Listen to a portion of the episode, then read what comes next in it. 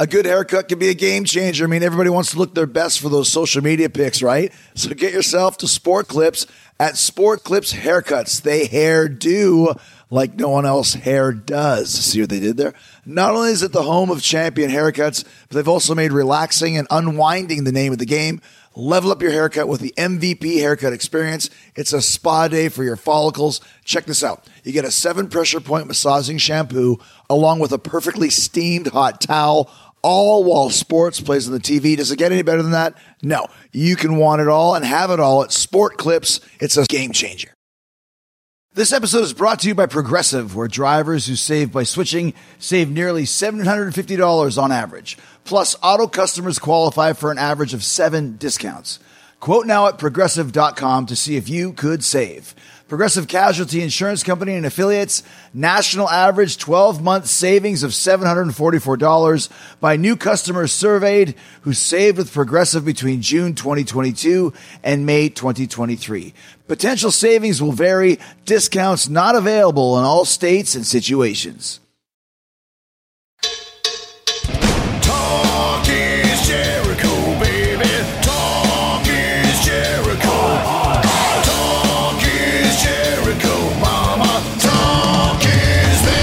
Welcome to Talk is Jericho. It's the pod of thunder and rock and roll, and I've got a really cool guest for you today, Chase McHugh from the Hard Rock Hotel. Chase acquires and manages all of the Hard Rock memorabilia, the huge archive that they have amassed. He oversees the team that decides which Hard Rock hotels and restaurants feature which pieces of memorabilia. He's got great stories about some of the cool things the Hard Rock has from artists like the Beatles, the Stones, Zeppelin, Michael Jackson, Elvis, Queen, Billie Eilish, Post Malone, and even me. Uh, my light up jacket is now in the Hard Rock Tampa Hotel, so go check that out and take a picture with it and post it. He's sharing some of his favorite items as well, some of the strangest things in the Hard Rock Vault, and even giving us a peek at some of the big things Hard Rock has planned in the upcoming year. And yes, that includes returning to Las Vegas with a really cool interactive experience for fans. It's a fascinating music history conversation. We'll get into it with Chase in just a minute, but first, a quick reminder there's still a few cabins left for Chris Jericho's Rock and Wrestling Rager at Sea, the four leaf clover at ChrisJerichoCruise.com. We set sail February 2nd from Miami to Great Stirrup Cay. Come hang with me and a pretty stacked lineup of talent. Basically, uh, almost all of the AEW roster is going to be on the ship. We're going to determine the first ever Jericho Cruise Oceanic Champion. We got comedy, we got music. Fozzy's doing three shows. I'll be doing live podcasts. Dave Schrader of the Paranormal 60 will be hosting some live paranormal experiences and stories. It's a great time. Go look at the entire list of talent at chrisjerichocruise.com and book your cabin now. Speaking of music, thanks to everyone who came out to rock with Fozzy in Australia last week. We had an amazing time. It was our biggest headlining tour ever in Australia, and we look forward to going back very, very soon. And Fozzy's hitting the road again uh, in the States in March. FozzyRock.com for all those details. All right, let's keep the music going. Chase McHugh from the Hard Rock Hotel, right here, right now on Talk is Jericho.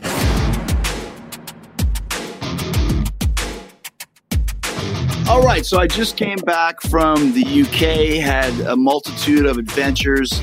Uh, but one of the coolest ones was staying at my favorite hotel in the world, the Hard Rock Hotel in London, and getting to donate uh, the original Chris Jericho light up jacket to the uh, Hard Rock coffers, museums. I mean, Chase McHugh is here, and you're kind of in charge of accruing all of these items. Is that what your number one job is? It's among them. Yeah, yeah, yeah. I mean, I, I acquire memorabilia on behalf of Hard Rock International um, and our parent company, the Seminole Tribe of Florida. Yeah, among other things, I oversee the team that handles the collection. So it's a team of museum professionals that track metadata and condition reporting and stabilize pieces, uh, and then the team that installs memorabilia as well in all of our venues. So that could be Hard Rock hotels like London, Hard Rock cafes, Hard Rock uh, casinos, standalone rock shops, which are our retail venues, um, and then events like uh, the Hyde Park BST Festival. So, so and we'll talk about that. But how many actual locations, I guess you'd say, are there around the world for Hard Rock hotels and cafes, kind of combined? Uh, right now, I think it's 263. Wow. Uh, excuse me, it might be 264. We just uh, uh, today actually opened Hard Rock Hotel in Marbella in Spain. Okay, well there you go. You got to be exact. Okay, 264. Yeah. Uh, how many items of memorabilia on the average would you say would be in each location? Oh, wow. I mean, it really varies because, I mean, the diversity of the spaces.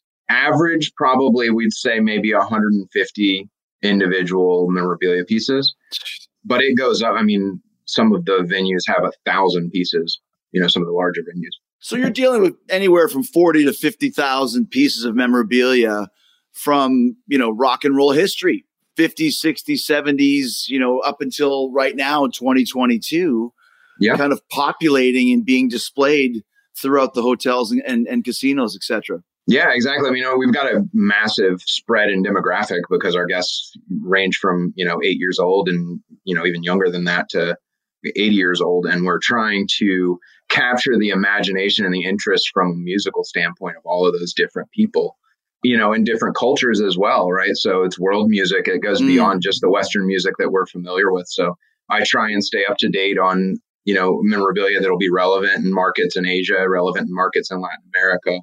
Brazil, Portuguese speaking world. And a lot of times there's a lot of crossover anyway, because so many of those places are just familiar with the biggest names in Western music anyway. Mm-hmm.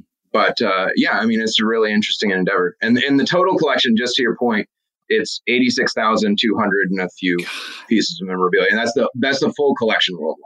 So is the full collection on display? Like, is every piece on display somewhere? Uh, no, we have an archive. So um, I, I actually work out of our, our main archival facility in, in Hollywood, Florida.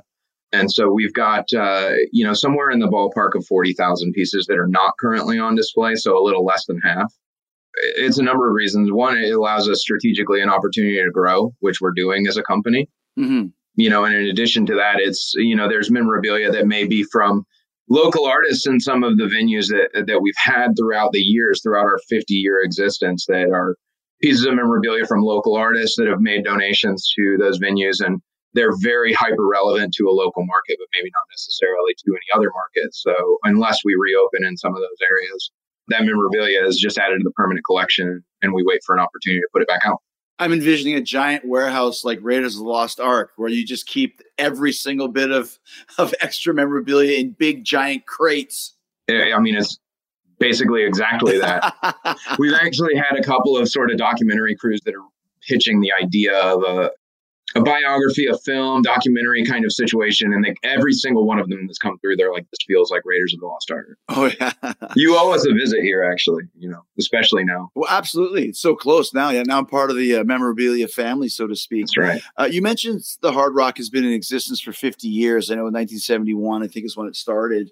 Exactly. Are there pieces in this collection that have been in the system for that long? Not that long because we, actually, this, this company didn't start out as a, a music memorabilia brand. I mean, we're a restaurant brand first and foremost was, was how this company started. Gotcha. and it was just sort of Americana themed. The venue on Old Park Lane is the first Hard Rock Cafe in London. Over time, eventually, one of our regular guests was Eric Clapton, who donated a Red Fender Lead II, and that was the first piece of memorabilia. A red fender, you said? Yeah, it's a Red Fender Lead II. Yep, and it's actually still there on display in the Hard Rock Cafe in London. And then uh, it- within a matter of weeks, a, a package arrived at the door, you know, addressed to one of our founders, and uh, it, it was a guitar. It was a, a black Les Paul, and it said, "Mine's as good as his. Put it up there too." Um, and that was from Pete Townshend. Wow. And so both of those guitars are, are still on display in Hard Rock. And, and from there, obviously, the, the collection has ballooned and it's turned into a, a massive part of our identity. That's the origin story. So, how do you decide who will donate pieces? I mean, do people volunteer? Because I'm just thinking of the Hard Rock Hotel in London because I was just there. I mean, in the lobby alone, there's an amazing Paul Stanley feathered cloak, probably from about 79. And right beside that, I think there's a Freddie Mercury outfit, and there's a Lady Gaga, and there's all of this different stuff right next to each other. So, like you said, it's all different eras, but just tremendous looking looking pieces. Thank you. Yeah, I mean, in terms of the decision making, it'll be it's kind of multifaceted. London's a music city. You know, so many artists had their sort of the birth of their careers and the launching of their musical careers start in that city. You know, and so it's an opportunity for us to showcase memorabilia that may be from artists that performed there, had special affinities for a city or a, a market that we're in, or it could be as simple as it could be a story that tells like through the decades, pop through the decades, or metal through the decades, progression of punk music through the decades, that kind of. Gotcha. It's always a story, though. That's the important part is that it's always telling one big cohesive story. How do you mean by that? Uh, you know, in terms of as you walk through an area, everything will be related to one another. So it may be, uh, you know, artists, they're all pop artists. Yeah. So all pop artists are, are would be lumped together, all rock, all country, whatever it may be. Yeah, it could be, or, or it's all just outfits, costumes, guitars, instruments that are all from performances in that city, that sort of story. A local story or uh, a genre story, or really any story as they relate to one another. So we talked about the first couple pieces that came in with with Clapton and Townshend, and as the hard rock starts becoming more of a thing, like we mentioned, there's a 50 year history. So if it's the 70s or 80s, it's typical show business when you reach out to somebody. Well, who else has donated? And I'm sure the more heavy hitters you had, the more donations came in. Did people have to canvas for this, or were artists uh, volunteering? Is it a combination of the two? It's definitely a combination of the two. I mean, it's not, you know, it's a conversation and it's an opportunity to say, you know, you know, we're honoring the legacies of, uh, you know, the most important moments in music history, you know, and, and so a little bit of that to say, you know, you're a part of that. Are you interested in having anything from your career and your legacy become part of this sort of living collection of music history? And then eh, beyond that, eh, you know, there's opportunities. You know, some of the bigger artists have their own objectives and goals. So there may be philanthropy that's involved with it. It gives us an opportunity, you know, which is also very important to us as a company. We're an organization and service is a big part of what we do. We have a, a set of mottos. One of them is what love all, serve all. And we focus on those things. Those have been with us since our founding. And so an opportunity to make a contribution to an artist's philanthropy in exchange for memorabilia is always really compelling. So we've done a fair bit of that with with some major recording artists. Oh wow! So you donate money to a charity of their choice, and in return they send you some some swag. Exactly. Yep. Yep. And it may be broader partnerships. We did this with Rihanna, had a partnership with Shakira and Juanes, Steve Aoki. So again, you know, crossing multiple genres, Mhm. and uh, most recently with Maluma, you know, Colombian artist that's massive on the world scale, especially down here. All right, there are some seriously talented luchadors in AEW, and not all of them speak English, which can make putting together matches a little challenging sometimes. That's why I signed up for Rosetta Stone. I'm learning Spanish, amigos, amigas. See, already learning. Haha, Rosetta Stone is the most trusted language learning program. You don't even have to learn Spanish though, because Rosetta Stone has 25 languages, including French, German, Korean, Arabic, and Polish, and Japanese. That's what I'm going to do next. I spent a lot of time in Japan, and I still work with a lot of Japanese wrestlers at AEW, like Takeshita. So having a better handle on the language will definitely show in the ring. Communication is key, and learning Spanish on Rosetta Stone has been so fun and easy. They've got this true accent feature that gives you feedback on how well you're pronouncing words, sort of like having a personal trainer for your accent. I'm using the app, but you can also do the lessons on desktop or laptop. I also like that I can download the lessons and do them offline, which is perfect for a plane. I can sit there on a flight and work on my Espanol. So don't put off learning that language. There's no better time than right now to get started. For a very limited time, Talk is Jericho listeners can get Rosetta Stone's lifetime membership for 50% off. Visit rosettastone.com slash Jericho. That's 50% off unlimited access to 25 language courses for the rest of your life. Redeem your 50% off at rosettastone.com slash Jericho today. That's rosettastone.com slash Jericho. Do it today.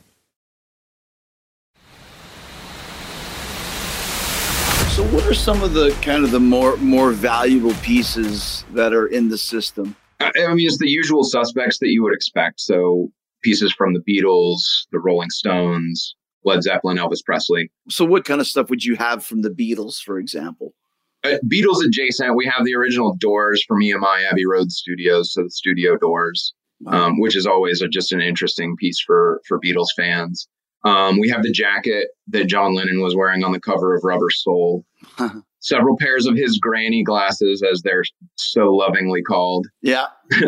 National Health Service distributed free glasses. right.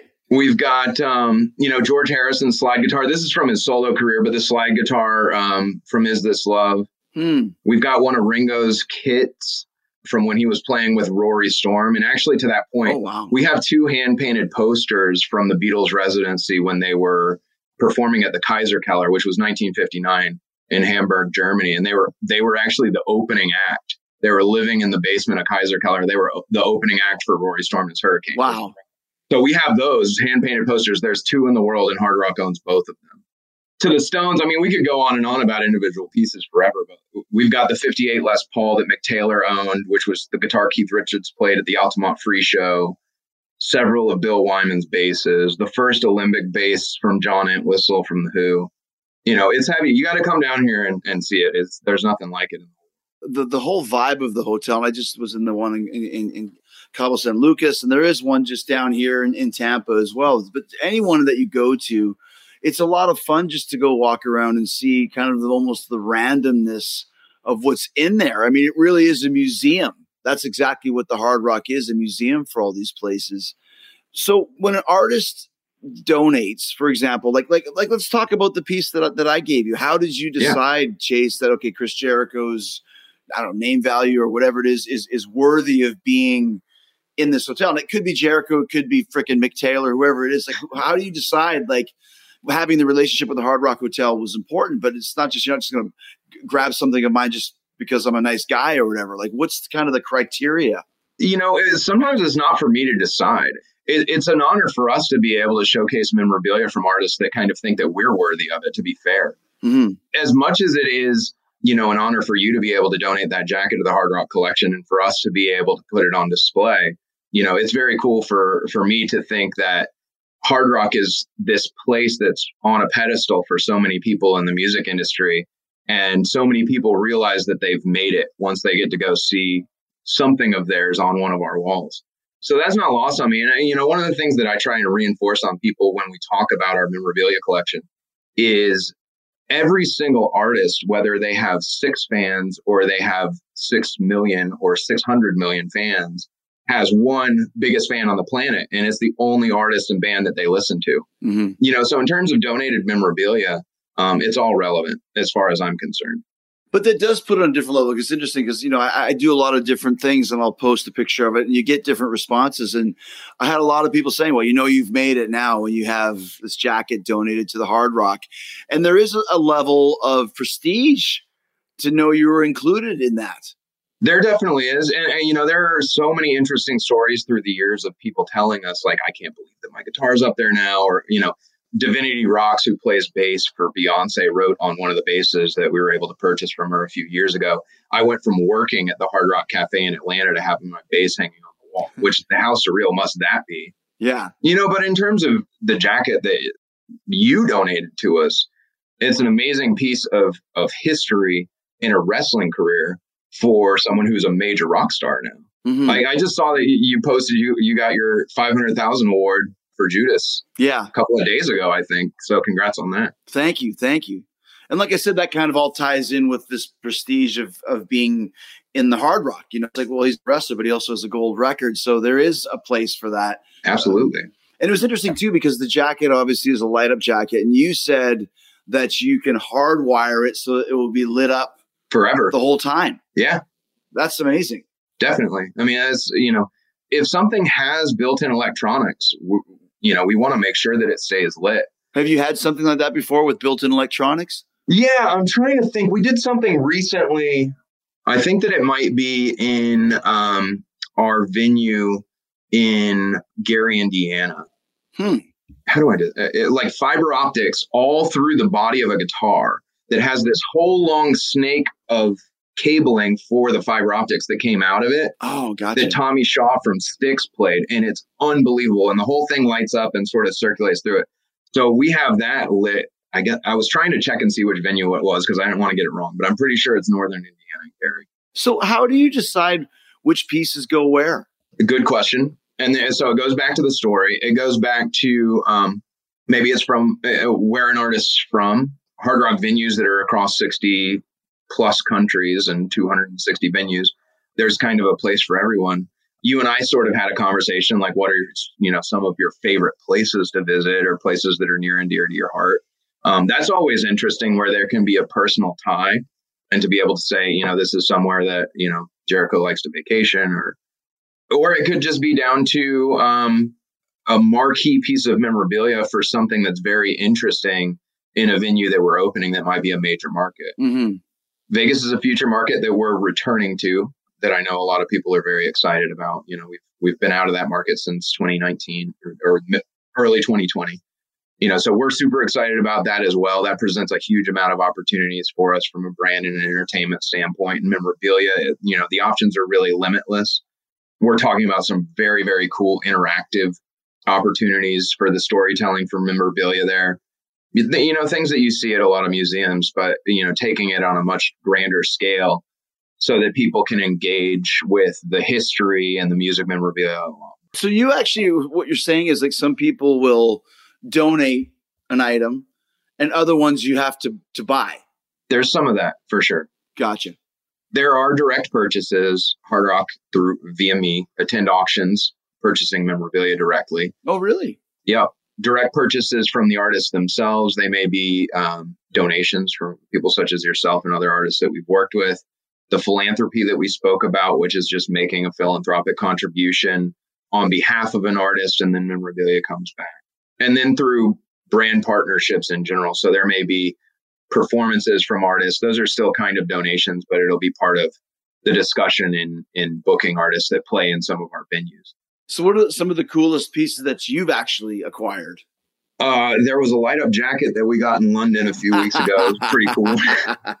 no, that was a lot of fun. It, it, there have been a couple that have been uh, pretty special. I've been on the hunt for a lot of country music memorabilia because we're opening a venue in Bristol, Virginia. So that's the Mm. birthplace of country music. We want to really honor country music artists there. So I got a 1960 Corvette that used to belong to Faith Hill, which is pretty pretty exciting. It's a cool car and it's a cool story. It was a gift to her from Tim. I, I think I told you when I when we were in town about um, Kirk Hammett's Ouija original Ouija guitar. That was his main recording guitar through the 90s. That was a, a special, just because I'm a Metallica fan. First and foremost, I'm a music fan. So right. being able to interact with and have an opportunity to, um, you know, acquire memorabilia from things that are special to me personally is a lot of fun. hmm So that was a really good one. And then other, you know, more contemporary things, being able to bring in the first pieces of memorabilia from Billie Eilish or the first pieces from Post Malone into the collection is also special for us as a a brand and for me personally, because again, that's reaching a much broader audience um, and an audience that may not necessarily be big fans of hard rock to begin with. Do you um have personal experiences with these artists? Like, are you calling Kirk and saying, "Hey, Kirk, I want to get this Ouija board guitar from you"? Or No, not necessarily. I mean, there's some of that, you know, or relationships with management, you know, but in turn, that particular guitar was an auction purchase. Gotcha. It had gone to a fan a number of years ago named Dan. And, and it's funny because Kirk wrote like the whole legacy of the guitar, basically what we in the business would call the provenance, the, the letter of authenticity is scrawled on the back of that guitar in, in gold sharpie and it says to Dan, or it's like exit Ouija, enter Dan, which is kind of a cool story. Like, Yeah. no, in terms of you know the major artists, yeah, we absolutely try and maintain those relationships with them, and people stay busy. So obviously, it's it's tricky to coordinate and work out the details unless they happen to be performing down here. And then a lot of times, it's come visit us at the vault. We'll have a conversation, and then you know, in a lot of instances, they'll leave something with us, which is cool. Because you mentioned there's a lot of performances in the Hard Rock hotels and some pretty heavy hitters. There have been. We've been really fortunate in the last few years. One because everybody's back on tour. Right. I'm so thankful for that on a personal level. But, you know, as a business, it's been very cool to be able to see artists like The Who and the Rolling Stones and Metallica and Post Malone. And upcoming, we've got Green Day. And they're playing very small venues, right? Or were they? What kind of room are they playing? They're playing Hard Rock Live in Hollywood, Florida. It's, uh, Gotcha. I think it's 5,200 cap. It's it's a small room. I was wondering about this because, like, the Stones played there, for example, the last gig of their U.S. tour. So is that tied in? Do they have a connection with the Hard Rock? Is that's why? Is that why they go there? A bit of both. Yeah, a bit of both. I don't know if it's through the partnership with um, AEG with their agent, but uh, you know, I don't really work on the entertainment side. I, I mean, I work adjacent to them, and I obviously we we work very closely hand in hand in terms of you know how can we support one another and with memorabilia. Maybe this artist wants to come and see the memorabilia and then we interact that way or uh, you know we're working on a booking you know what memorabilia do we have from these artists that that might compel them to want to play if that if it's up between you know us and another venue i mean that's complicated it's not something that necessarily i work on day to day Mm. but it is i mean yeah the the stones played their their last us tour date here But you even mentioned that like the smaller one in London, the cafe that Elton John had a show there. And that's in front of 500 people, 400 people. That was really special. Yeah, that was really special. We we had a private concert for some of our VIP guests, and El- Sir Elton John played four song set in our Hard Rock Cafe in London. and talk about the, because you also have a rooftop gig as well. Talk about that one. Well, I, I mean, we had Kingfish play on the roof. That was that was a special one off thing. I don't even know if that's been announced yet. That was all uh, Kingfish Ingram played for the the Hendrix. Got you from the roof.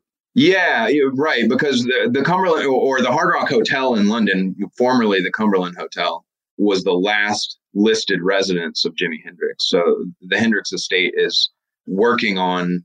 You know, we have a really good relationship with them in partnership through the hotel there. They just unveiled a plaque that it was his last known residence. No, the reason why I brought it up is I thought you mentioned that that the Kingfish had done that, but I thought you, you were Yeah. trying to see if you could get McCartney to go play on the roof too. I mean, I, look, anybody that wants to do it, I think we could probably pull it off. We've at least set the precedent for it. Maybe we can get Fozzy to play up there. On the roof. There you go. It's perfect. It's perfect. Yeah. You know who's living large at my house? My three cats, Mr. Mittens, Indy, and Snickers. And you know why? Because we switched them to Pretty Litter. Okay, so it's really me and my wife and my daughters who are living large, thanks to Pretty Litter. Because Pretty Litter's ultra absorbent crystals trap odor instantly, so no more bad cat smells in the bathroom. Pretty litter crystals last up to a month, so less cat litter box cleaning for all of us, and less fighting about whose turn it is to clean the litter box. I got to deal with this fight every single week between my daughters. This makes it so much easier. Pretty Litter also ships right to our front door, so no more last minute mad scramble runs to the store because we're out of kitty litter. And Pretty Litter has another cool feature that makes life just a little easier. It helps us keep tabs on our cat's health. It changes colors so you can monitor early signs of potential illnesses like urinary tract infections and kidney issues. It's easily the best thing we've done for ourselves and our cats in a very long time. Like I said, Pretty Litter helps keep tabs on my cat's health and keeps odors down. Those are two big wins in my house meow. You and your cat are gonna love Pretty Litter as much as we do. So go to prettylitter.com slash Jericho and use code Jericho to save 20% on your first order. That's prettylitter.com slash Jericho. Code Jericho to save 20%. Terms and conditions apply. See site for details. When you mentioned that you know somebody wants to come check out the memorabilia, have you had to give any tours to artists of, of the, some of these great things? Yeah, I mean, I mean, I wouldn't say that I've had to. We've been fortunate enough to have a lot of very interesting, cool people from a, a massively diverse background come through and tour the memorabilia vault, and um, you know, I think it leaves a lasting impression. Who's who's come to check it out? Man, we've had so many. Wesley Snipes came through one time. That was really fun. Yeah, It was interesting because he was like in the bad music video. So we talked about Michael Jackson for a while and sort of good call. Yeah, which was which was cool. We've had um, John Mulaney, the comedian, um, and his partner Olivia Munn came through, which was a lot of fun. The guys from uh, Mammoth WVH, Wolfgang Van Halen's band, came through, and that was an awful lot of fun. John Rich from Big and Rich, hmm I know John. Yeah, uh, the Jacksons, Tito and Marlon Jermaine were here. so there's quite a few people coming through. It's been quite a few. Yeah, yeah. Um, Lance Bass from NSYNC, the guys from the band Nightly, Restless Road. We, yeah, it's been it's been quite a few. Those are the ones I can think of because they've been relatively recent. But we've got a little guest book, like a guitar that they sign on their way out. Is it harder to get stuff from from artists that have passed away? Like you just mentioned the Jacksons, you mentioned Wolfgang. You know, do you have Michael Jackson pieces? Do you have Eddie Van Halen items in in the collection? We do, yeah. I mean, we're we, Michael Jackson is is one of the best represented artists in the collection in terms of pop music. Really? Yes, yes. Um, you know, so through the years, we've been really fortunate to have a lot of really special memorabilia in the collection from Michael Jackson. Like we've got the original Beat It jacket Wow. that's on display in the Northern Indiana um, hotel. Gary, Indiana is the Jacksons. Um, Yeah. where the Jacksons grew up. So there's a lot of Jacksons memorabilia there, and the whole story is based around the Jacksons and how their origin story started out. The guitar that Tito was playing, you know, when his dad found out that he could play because he accidentally broke a string. So that's the storyline of that venue. So I mean, there's quite a bit of Jackson's memorabilia, Michael Jackson in particular. But then, you know, looking at the Van Halen camp in, is really the same thing. They've been very, very good partners with Hard Rock for a very long time, and so we've been fortunate, you know, to acquire a lot of memorabilia directly from Eddie Van Halen's camp throughout the years, and, and it ranges from lots of his prototype guitars and amps, touring amps and equipment, um, stage backdrops, props, and uh, his 2013 Lamborghini Gallardos here too. Jeez. So what do you do with the cars? You mentioned the Faith Hill car. You mentioned this the Eddie's car. Like, I'm I'm just thinking of like you know the London Hard Rock and some of the other ones. Like, do you put it in the middle of the lobby, or, or are you stacking it against the wall, or what are you doing with the with the automobiles? Yeah, I- mean, it can be. Uh, you you know, in terms of a car, because it's so big and the footprint is is so much larger, we kind of have to be very intentional about the design in terms of planning the space to house a car. One, you've got to be able to create a structural support that's going to hold it because you want to give it some elevation and Right. make it a focal point. We've put cars above bars in the past. We have a Cadillac that's above the bar in the Orlando Hard Rock Cafe, and it's always impressive. Put it that way. Yeah, for sure. Is there uh, any artists that you're trying to get that have been harder? They won't they won't give it up, or, or you had to solicit over and over again before they finally did. I mean, there are a lot of artists that I'm definitely keen to get memorabilia from. There, like everybody's constantly like. It's funny because we were talking about the British Summertime Festival, which was the acronym BST, and people were constantly asking me about BTS, the Korean band. After that, I'm like, listen, I'm working on it. It needs to happen. It's a pressure point. I feel like that's one area that we absolutely need to expand the collection. So far, no dice, but maybe they'll see Talk is Jericho and we can have a conversation. yeah, they're they're big fans. It's amazing how massive they are. I mean, they're Huge. talking multiple days in stadiums in the states. yep, absolutely. That, that may be mostly down to TikTok. I don't know. You know, obviously culture is is crazy now. You know, things become massively, massively popular and feels like it's overnight. But they seem like they've got this very global reach in a way that it used to you would think of sort of like the 90s Backstreet Boys and NSYNC They've got that mojo to them too. Sure, you got a great Harry Styles jacket in the in the Hard Rock London. Speaking of that, so it's cool to see like the Harry Styles next to Elvis. Right. And these guys that are, you know, carrying on that legacy in a lot of ways, like very stylish, like cool, suave guys, you know, that have that rock star, king of rock and roll, king of pop energy to them.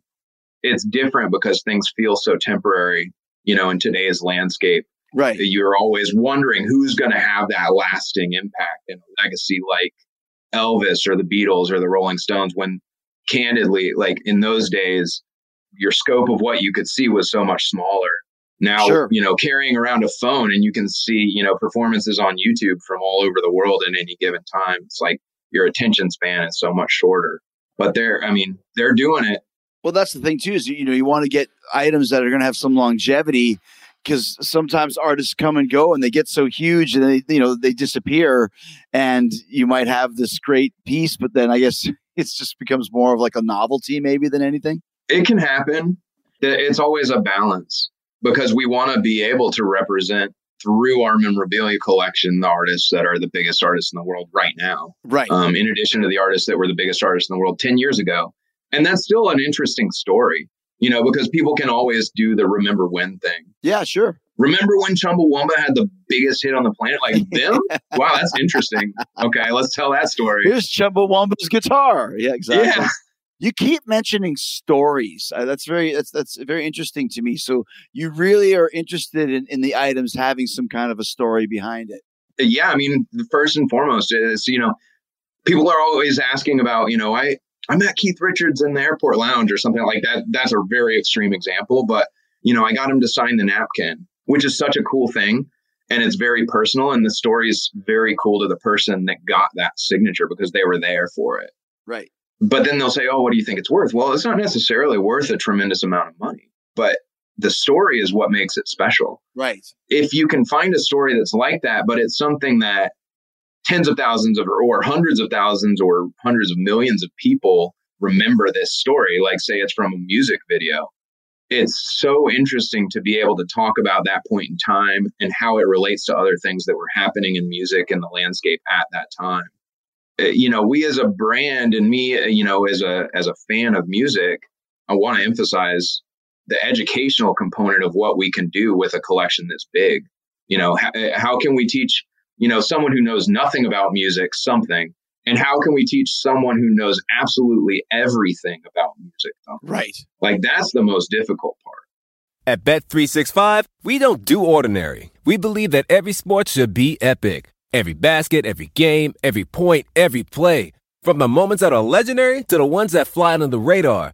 Whether it's a three pointer at the buzzer to tie the game or a player that goes two for two at the foul line. Whatever the sport, whatever the moment. It's never ordinary at Bet365. 21 plus only. Must be present in Virginia. If you or someone you know has a gambling problem and wants help, call 1 800 Gambler. Terms and conditions apply.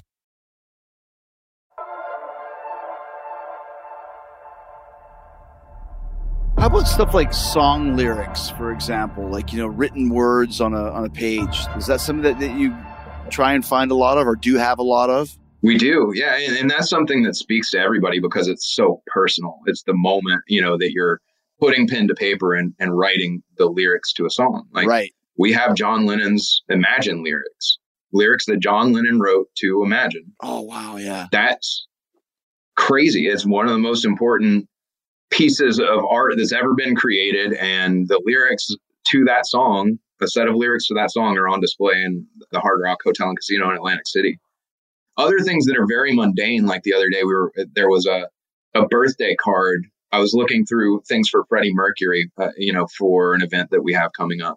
And it's like a birthday card that's from freddie mercury and jim hutton.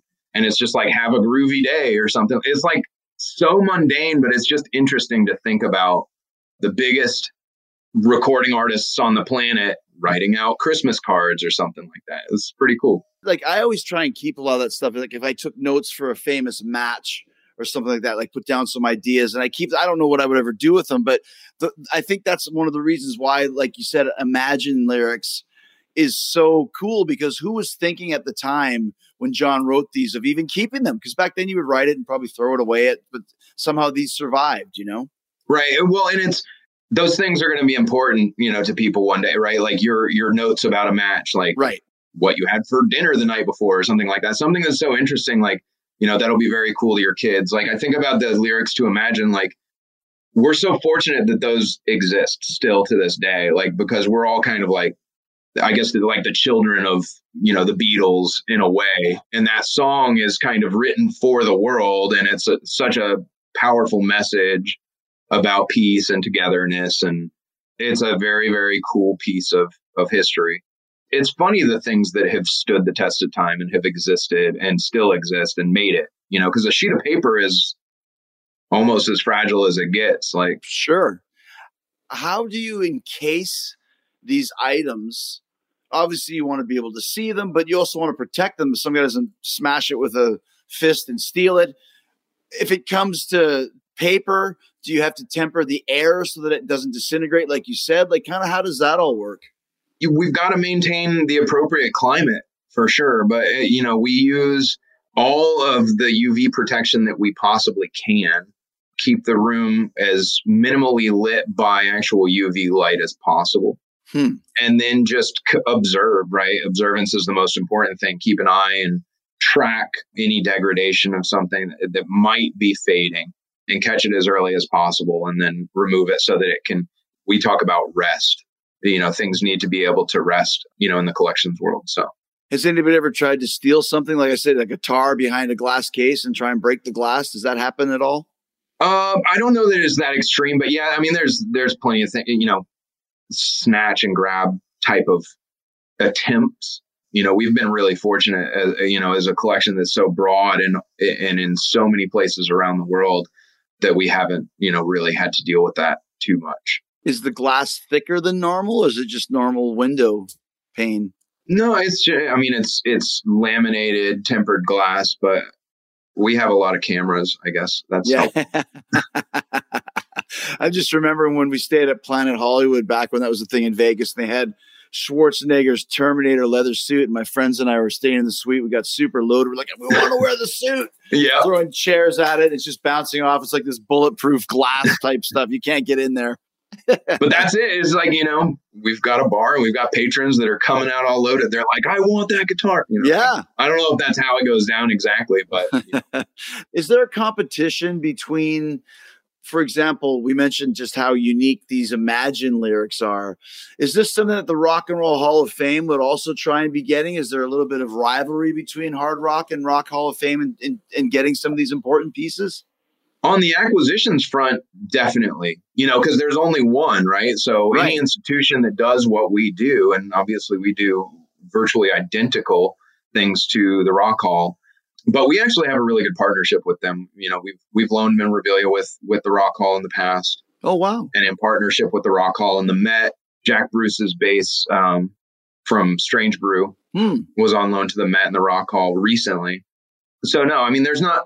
You know, I think that it's we all, in terms of you know the storytelling, back to that again. But in terms of the storytelling, the history of music, because that's what we both do, is what we all do. You know, in Country Music Hall of Fame as well. You know, the Memphis Rock and Soul Museum, Memphis Music Hall of Fame all of these institutions and Hard Rock International swim in the same pool. Mhm. And so it's we want to be able to tell the same stories. And sometimes it Hard Rock being the largest collection of music memorabilia in the world is often sort of tapped to, to contribute to, you know, the broader stories and strengthening the storylines that they're working. On. So that's great. So what you're saying is if there's a Eric Clapton exhibition at, at the Rock Hall of Fame and they ask you to, to borrow that guitar, you'll lend it out to them to use?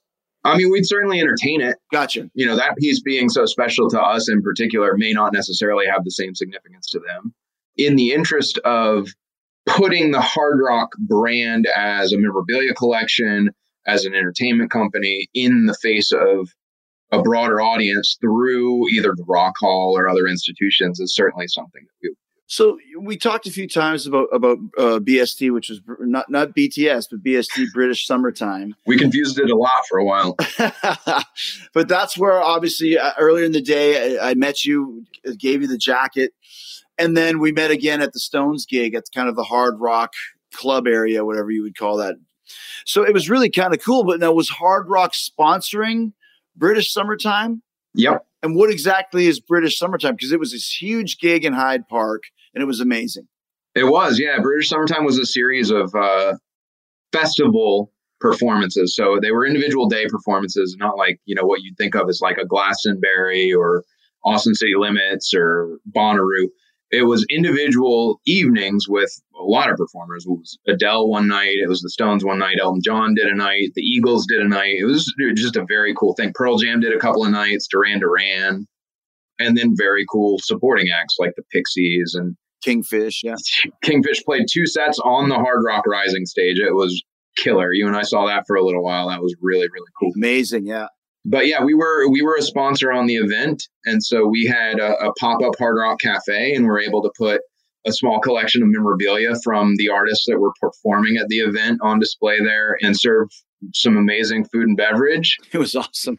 And then we had a we had a hospitality suite as well. That was the, the area that we were able to to watch the Rolling Stones from, and um, you know, rock out. That was fun. It was funny because you were in charge of the of the wristbands, and there was only so many, and it's like Kingfish is like, I go, where are you watching the show? He's like, oh, I'm just behind the stage. I said, well, I, th- I can try and get you over here to, to the Hard Rock, you know, area, and so it, was going to be just him and his manager, but then he came with his whole band, and I could see each time you're like, you're you're trying to be cool, but I've only got so many bands here, guys. It's always one of those things that's such a difficult balancing act, right? You know, music is such a, a huge part of what we do. We want to absolutely entertain the artists as much as we can. So it was like, oh, how are we going to work this out? But, you know, it was so much fun and they were so cool about it. Super gracious. Yeah. You know, we were able to hang out with Kingfish and his band a little bit later that afternoon and evening, which was really very cool to meet them and, and get to know them a little bit better. At Bet365, we don't do ordinary. We believe that every sport should be epic. Every goal, every game, every point, every play. From the moments that are legendary to the ones that fly under the radar. Whether it's a game-winning goal in the final seconds of overtime or a shot on the goal in the first period. Whatever the sport, whatever the moment. It's never ordinary at Bet365. 21 plus only. Must be present in Virginia. If you or someone you know has a gambling problem and wants help, call 1-800-GAMBLER. Terms and conditions apply. So does the Hard Rock, and we've talked about this a few times when you mentioned the, the venue in Hollywood, and now we're talking about the Hyde Park gig. D- does Hard Rock sponsor a lot of tours, wh- whole tours by bands, or is it more just kind of these special moments, special gigs? Yeah, not necessarily whole tours. Um, we have, I mean, we actually used to, that, sp- that festival in, in Hyde Park for a period of time was being called Hard Rock Calling. Oh, And so it was a hard rock festival and we were the title sponsor and we handled all the hospitality, F&B and everything. This was a little bit different, but I think we'll probably be back. I think we'll be involved, maybe more involved next year in the years to come.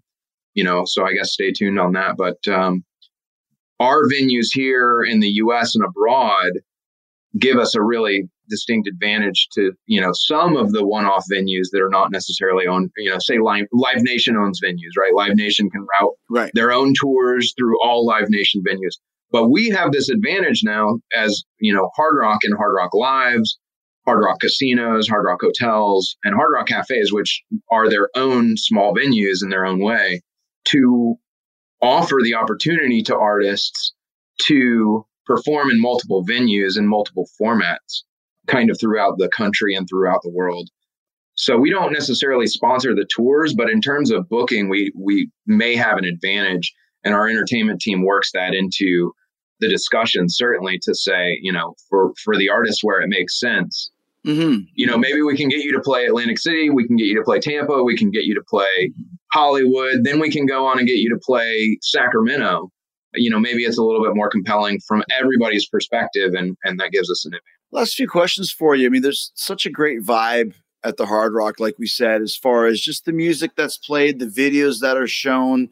There's a lot of retro, there's a lot of uh, modern, but it all really connects and fits. Is there kind of an edict for what songs we're going to play? For example, the videos that we play in the bar area, the bands that we're hiring to play, because there is a vibe to it. there's definitely a vibe to it and it's different everywhere you know if you go to a you know the hard rock hotel in ibiza it's going to be very different to the hard rock hotel in london and it, that's all by by design so there will be market research that goes into the analytics of what is the most popular music now and what historically has been the most popular music in the venue and then there's curated playlists for each of the markets and it's also curated by time of day so as you're waking up it's music to wake up to. Mm. And throughout the afternoon, it might be pick me up music so that it's music to get your energy going. And then in the evenings, you've got an even more of a, you know, vibe, a bar vibe or a dance vibe or a going out vibe.